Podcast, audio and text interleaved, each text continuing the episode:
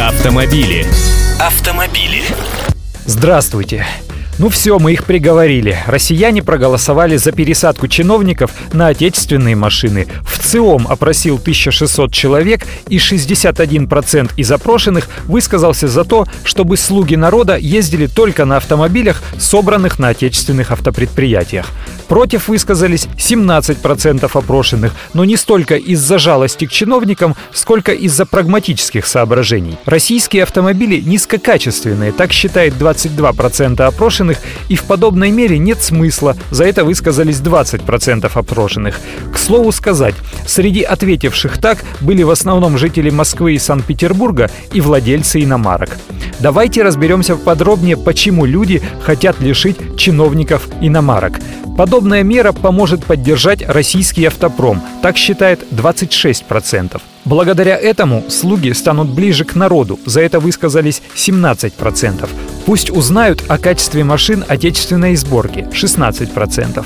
Чиновники не заслуживают того, чтобы ездить на выпущенных за границей автомобилях, так считают 8%. И 7% опрошенных считают, что использование машин, произведенных на заводах в России, продемонстрирует патриотизм наших госслужащих. Минэкономразвития и Минпромторг уже разрабатывают правительственное постановление, в соответствии с которым чиновники как раз смогут ездить только на автомобилях, собранных в России. Возможно, новая норма вступит в силу уже со следующего года, но это вовсе не означает того, что мигалки вновь переставят на «Волги». Эти машины уже давно не выпускаются. Зато в России производят автомобили. Оглашаю весь список. BMW, Cadillac, Ford, Toyota, Nissan, Mitsubishi, Volkswagen, Skoda, Chevrolet, Peugeot, Citroën, Hyundai, Kia, Renault, Sanyong. Найдется словом, на чем им ездить и помимо «Жигулей». Лично я всецело поддерживаю эту меру. Не только из-за злопыхательства, но и потому, что максимальное количество денег от любого государственного заказа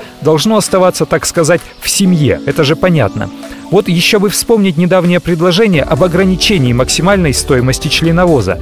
Даже если не в миллион, то хотя бы в полтора миллиона рублей. Потому что в России собирают и такие машины, цена которых переваливает за 5 миллионов.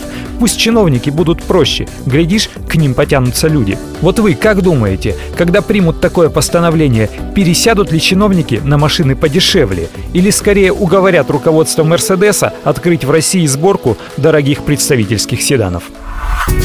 Автомобили. Автомобили.